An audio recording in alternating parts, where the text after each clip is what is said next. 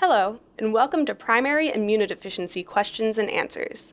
This podcast is a service of the Immune Deficiency Foundation, or IDF, a nonprofit organization dedicated to improving the diagnosis, treatment, and quality of life of people diagnosed with primary immunodeficiency diseases. You are listening to one of several special episodes focusing on young adults. In this series, we are going to be diving into topics that matter most to young adults living with primary immunodeficiencies, or PI. And now, let's begin.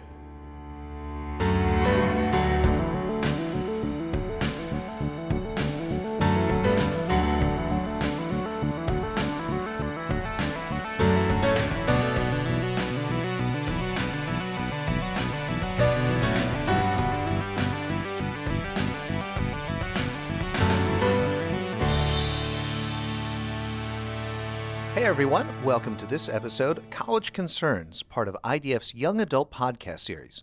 I'm your host, John Boyle. Before we begin, let's hear a word from our sponsor. Hi, everyone. I'm Margaret Mary Conger. I'm Senior Patient Engagement Associate with CSL Behring. I just want to first thank the IDF for inviting me to welcome all of you on behalf of CSL Behring. At CSL Behring, we really are driven by our promise to the PI community to develop products, programs, and resources that serve your needs. We're really excited to be a partner on this latest educational effort that the IDF is putting together. So I hope that you enjoy this podcast. Thanks so much, Margaret Mary. Going off to college is both stressful and exciting. You're away from home, possibly for the first time.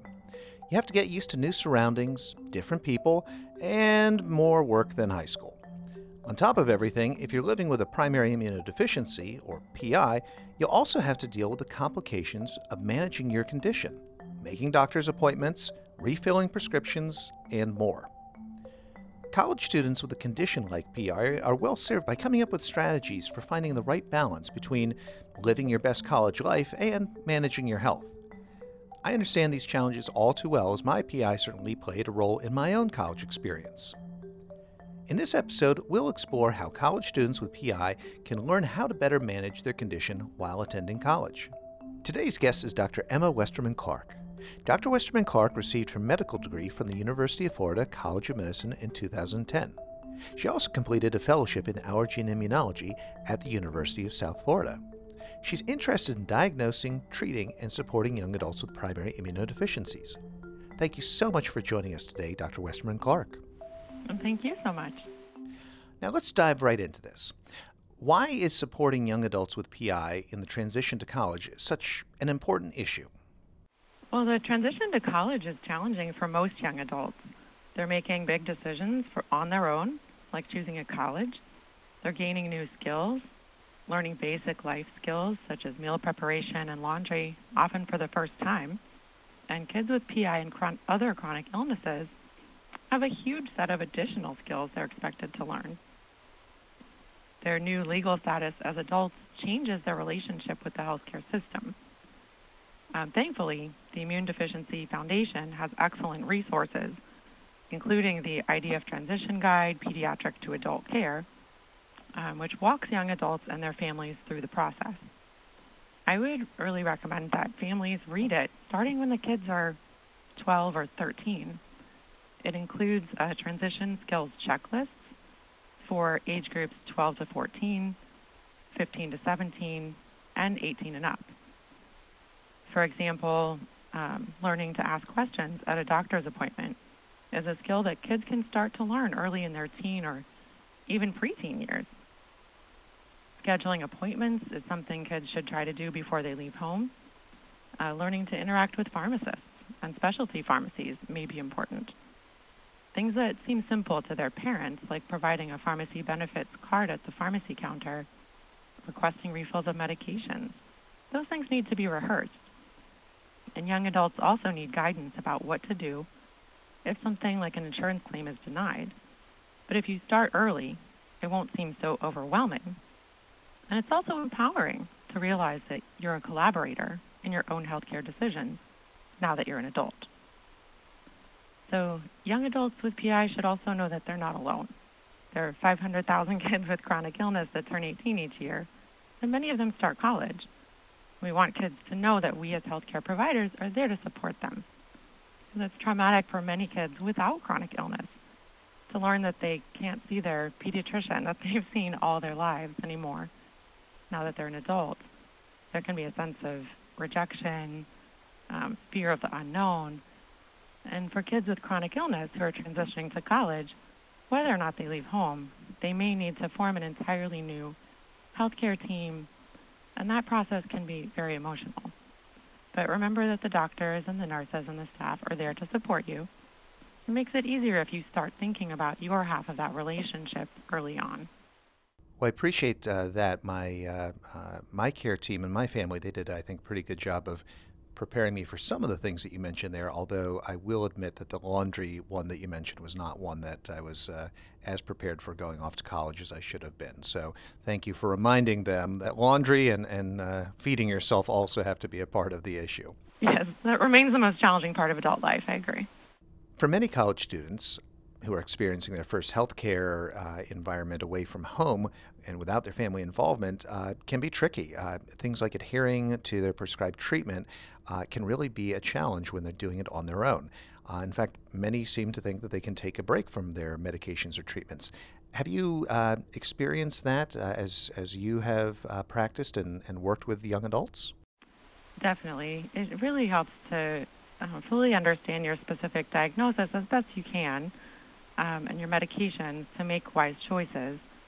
Um, you should think about the consequences of not adhering to your treatment plan. You know, for most individuals with PI, the treatment can be life-saving as well as lifelong, um, which can be hard for teenagers to grasp. So talk to your immunologist about the role that your treatment plays in your overall long-term health. And the effectiveness of the medications depends largely on patients' adherence to the regimen. Um, if you receive immune globulin, you may have options. For example, um, subcutaneous immune globulin versus intravenous, and those things should be discussed. Now, deciding which college to attend is uh, tough for any student. There's a lot to weigh in that. Um, but when you're dealing with uh, a rare disease, that can actually add uh, another level to it. How would you say someone should factor their uh, PI or other diagnoses into their college decision? Well, choosing a school and preparing for college is an exciting event in the life of any student. For most high school students, searching for colleges consists of looking at what majors are offered, what extracurricular activities are available, and weighing options like the opportunity to experience a big city or a new part of the country, but students with a PI may need to weigh their health needs a bit more heavily when choosing a college. And a couple of questions that they may want to consider include are transportation services available? That may be especially important for students who don't drive or who are considering large, sprawling campuses. Um, do the disability services meet your needs? Although PI is not considered a dis- disability per se, um, this department typically oversees accommodations and helps students make adjustments for academic and personal needs. Um, what health insurance plan will they have? Uh, some students are able to remain on their parents' health care plan until the age of 26, but the health insurance market and laws are always subject to change, especially in the current environment, and it's important to do your research and keep up to date um, and then finally, I think housing accommodations are important. Although we don't want kids with a PI to feel like they have to live in a bubble, they do have to think more carefully about their living arrangements. Um, dorm rooms are often cramped with two students in a room, so you may want to find out if it's possible to have a single room, which would make infusions or subcutaneous injections easier if you need them. Um, if medications need refrigeration, where will you keep them? And if you plan to live off campus, an older house with nine other students and three dogs and four cats may not be the best option for you because college houses are notoriously messy and pets may be an additional infection risk. So, depending on your underlying PI and your infection history, those are things to consider.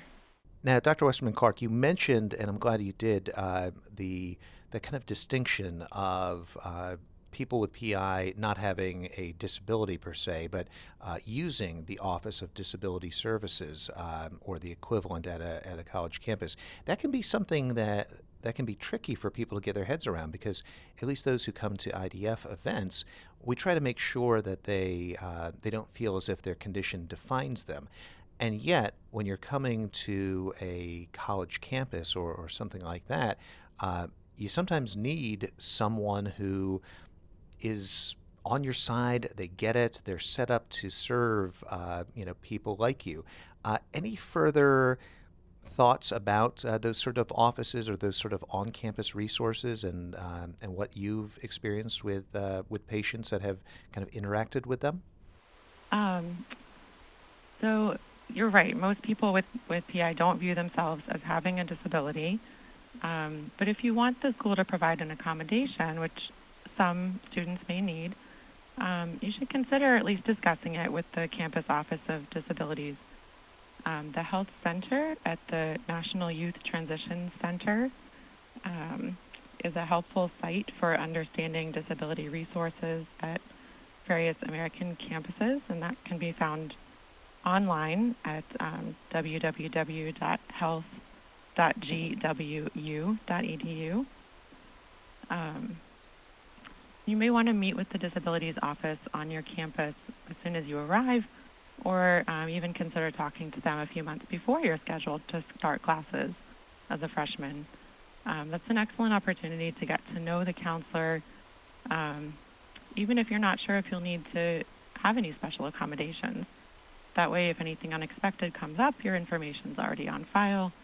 Um, one of the perks of contacting the Disability Student Services is they may be able to help you request um, a single room in the on-campus housing, which can be very helpful for students who are administering immunoglobulin replacement therapy. Now, going to college in a different area from where you grew up and where maybe you were taken care of in the past uh, may involve locating a new physician, someone to coordinate your care, someone to order uh, your immunoglobulin or other uh, medicines that you may need. Do you have any tips for how to find that new physician uh, who may not know your history, uh, who may not even know as much about PI as your uh, former care team did? That's such a great question. You would be surprised how small the field of immunology is, or perhaps you wouldn't, because you know a lot about it. Um, but even large universities in smaller college towns may have a dearth of immunologists in some cases. So you want to talk to your current immunologist who's been managing your care, and they can help you identify a new specialist. They may even review your college list with you prior to selecting a college. Um, they might advise against choosing a college in a rural small town that lacks any subspecialists in immunology. And it also really helps to start obtaining your medical records a couple of months in advance and bring them with you or have them sent to your new physician. Um, of course, make an appointment in advance and schedule regular appointments, whether or not you're having symptoms.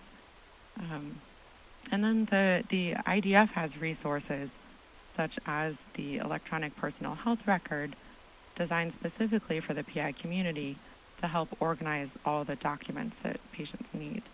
For the record, dear listeners, we are not paying Dr. Westerman Clark to A, be on this podcast, nor B, to plug the EPHR, but by gosh, do we love her for it. Thank you so much for adding that in. Uh, no, it is a uh, it is a great resource, and we do see that a lot of parents um, will help uh, their their child transition by making sure that a lot of the key information is in their EPHR or or something equivalent.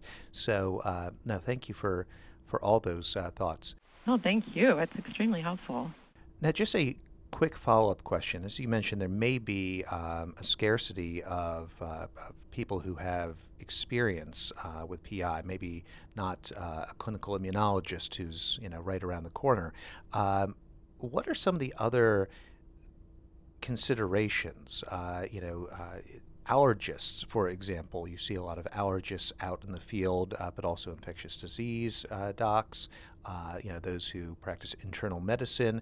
Uh, what might be some of the areas that you would suggest that people kind of consider first if they're not seeing a clinical immunologist uh, that is uh, really popping out at them or their current care team? Well, that's a great question. Um, even within the subspecialty of allergy and immunology, people tend to sort of self, uh, they take one of two paths. They manifest as either allergists primarily or immunologists primarily, it seems. Everyone does a little bit of both for the most part. Um, but there are many allergists who um, are not accustomed to taking care of patients with complex primary immunodeficiencies on a daily basis. It does require um, not only a special, you know, uh, knowledge, but also a special um, skill set, uh, and then uh, you have to have backup in your clinic to help with um, prior authorization to obtain the, the special medications um, that primary immunodeficiency patients need. Um, so just finding an allergist may or may not be sufficient. Um, so I would really recommend, again, that you talk to your immunologist because they will be familiar, probably on a first name basis, with most of the other immunologists who are comfortable treating their condition across the country. Um, it's an incredibly small field, and they can really help point you in the right direction. That was great. Thanks. Uh, the the issue of who might be a another option for you is a tricky one because uh, yeah i mean uh, with allergists although uh, you're board certified in allergy and immunology it's uh, as you're saying they may not have that sort of experience uh, and they may not have that sort of comfort level so uh, again yeah relying on on your immunologist and your care team uh, to help guide you, I think is a great call. So thanks for expanding upon that. So let's take a break here and then we'll talk some more in just a moment.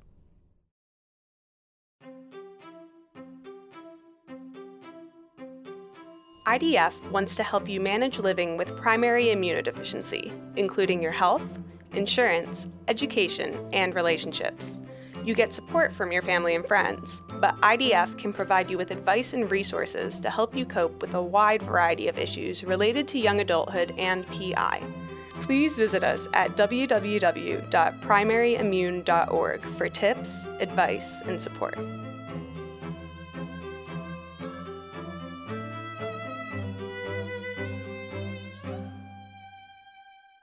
Welcome back. My guest is Dr. Emma Westerman Clark, uh, who is discussing the college journey of young adults with PI. Now, Dr. Westerman Clark, in addition to the academics of college, there's also the socializing aspect friends, dating, parties, and then some. What are your tips or thoughts on dealing with the more social aspects of the college experience? Well, young adults with PI may understandably be reluctant to tell people about it. Um, but it's a good idea to inform your closest friends, your roommate, um, your resident advisor. The IDF Transition to Adulthood Guide includes elevator speeches to help you explain your PI concisely and feel comfortable doing so. Um, kids who have grown up with a PI have the advantage of knowing their bodies well. And it's important to remember that quote unquote friends who pressure you to use alcohol or drugs are not true friends. And you will find friends who provide you emotional support and people who share similar interests. Um, clubs, of course, are an excellent way to meet people and gain leadership skills. Again, know your body. Don't get overcommitted right away in freshman year. Um, during the first semester, maybe choose one or two extracurricular activities and focus on settling in. Um, this is the same advice I would give college students without chronic illnesses, though. Now, you you mentioned uh, you know possibly telling your roommates. Uh, any further thoughts about uh, that and how you would negotiate someone that you may be uh, living with or, or living in the same house with that may have questions or concerns about someone who is uh, is is using uh, medications or or happens to uh, uh you know to be acting uh, maybe a little bit differently uh, than than some of the other housemates or floor mates or anything like that. Um, dealing with roommates, any any other thoughts? Um, sure, that's that's a big question, especially for patients who receive immunoglobulin therapy, either intravenously or subcutaneously. Um, probably a good idea to communicate with your roommates, you know, what you're doing before before proceeding with an infusion in their presence. Um, you know, you would not um, desire to lead, lead, them to erroneous assumptions. Um, if you live on campus, your resident advisor may be able to help you mediate situations like that if needed. Um, but having roommates doesn't necessarily mean they need to see you infuse. Um, you can work with your current healthcare provider and school personnel to help you find a place to infuse privately too. Okay, so we've talked about uh, kind of the student health services, student disability services. We've talked about uh, telling uh, potentially your roommates or, or interacting with them. Um, how about talking with your professors or those uh, who are on the academic side uh, who may or may not need to know about your condition in terms of uh, your being sick or uh, or treatment issues. What do you think, or uh, what have you experienced uh, as the considerations that someone who's in college should think about uh, when trying to decide how much do I tell my professors? Do I tell them anything? What are your thoughts there? It's a very personal decision, um, very individual, and it, it may also depend on how close you are to that professor. If you're working closely in their lab on a daily basis, for example, you may feel more comfortable with them and, and want them to know what's going on. Um, larger classes, maybe not necessary. Um, but sometimes students are reluctant to communicate to their professors because they feel forced to choose between their privacy and um, getting what they need. If you think your academics will not be affected by your PI, of course, it's up to you whether you say anything to your professors about your diagnosis. If you choose not to disclose that you have a chronic health condition and you do become ill and need to take some time away from school, it's important to notify your instructors immediately, of course. And they understand that illness happens and they'll typically work with you as long as you've made the effort to communicate with them. Um, on the other hand, if you are interested in having um, some academic adjustments because of your PI, you'll likely need to talk with the Office of Disability Services, as we discussed earlier, to discuss your accommodations and how they might be provided. Um, the name of your condition does not necessarily need to be disclosed to your professors, um, but the information could simply state chronic health condition and that may be all you want them to know. Well, that's um, an interesting point because if you just say, hey, I have this chronic health condition, you go through the paperwork there. Uh, one of the challenges that a lot of people, of course, with PI have, as well as many other chronic illnesses, is the old issue of, oh, but you don't look sick. Uh, so a professor or your roommate may see someone uh, who looks hale and hearty and healthy, uh, you know, on that first day of class or whenever they're interacting, um, but preparing them for the fact that you might not always look that way or you might uh, uh, be struggling with something that they can't see uh, is an issue. Uh, any further thoughts about how to deal with and communicate uh, the issue of the invisible illness? because it's something that some people are familiar with, but obviously a lot of people aren't. That's true, definitely. Um, one main point to, to think about is the fact that you're definitely not alone. You know, people who have diabetes don't always look sick. People who have even cancer don't always look sick um, to the people around them. Um, and you may have a lot of ups and downs um, with your illness, of course. Um, so that's why it may be prudent to discuss um, your chronic health condition with those who are closest to you early on and build a support structure from day one. And of course, don't hesitate to reach out, reach out to your family back home. because they're always going to be there for you. All right. Well, Dr. Westerman Clark, uh, we've covered a lot of ground there. Um, do you have any other last pieces of advice outside of what we've talked about uh, that may be helpful for our college bound listeners or the parents of uh, uh upcoming college bound uh, students? Well, there can be a lot of anxiety surrounding the, the college transition, but remember, it's always um, all learning experience.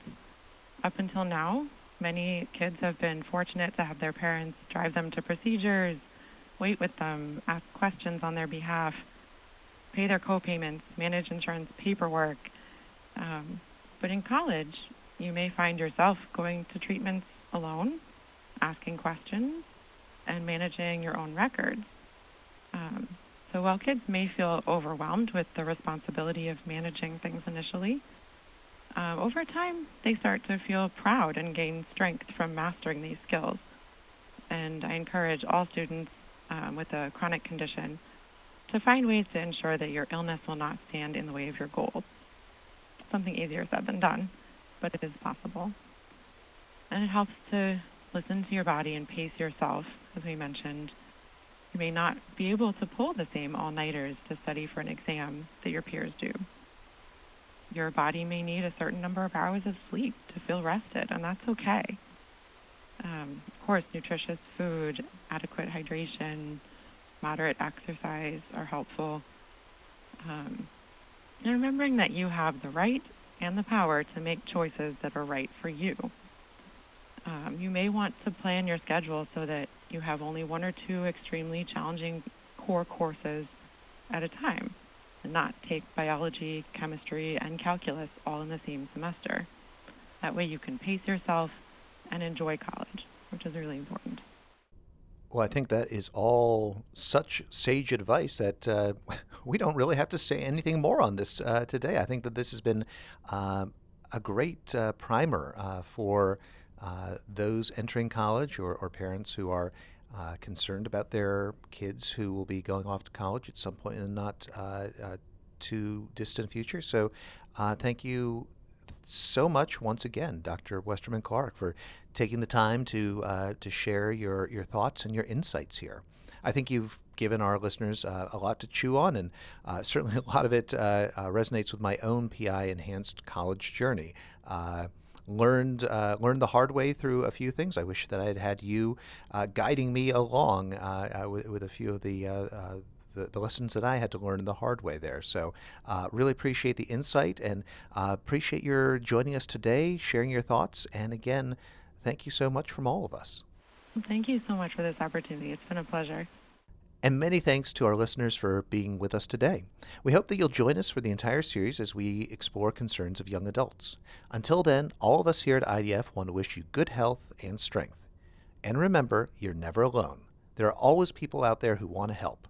We all just have to find each other.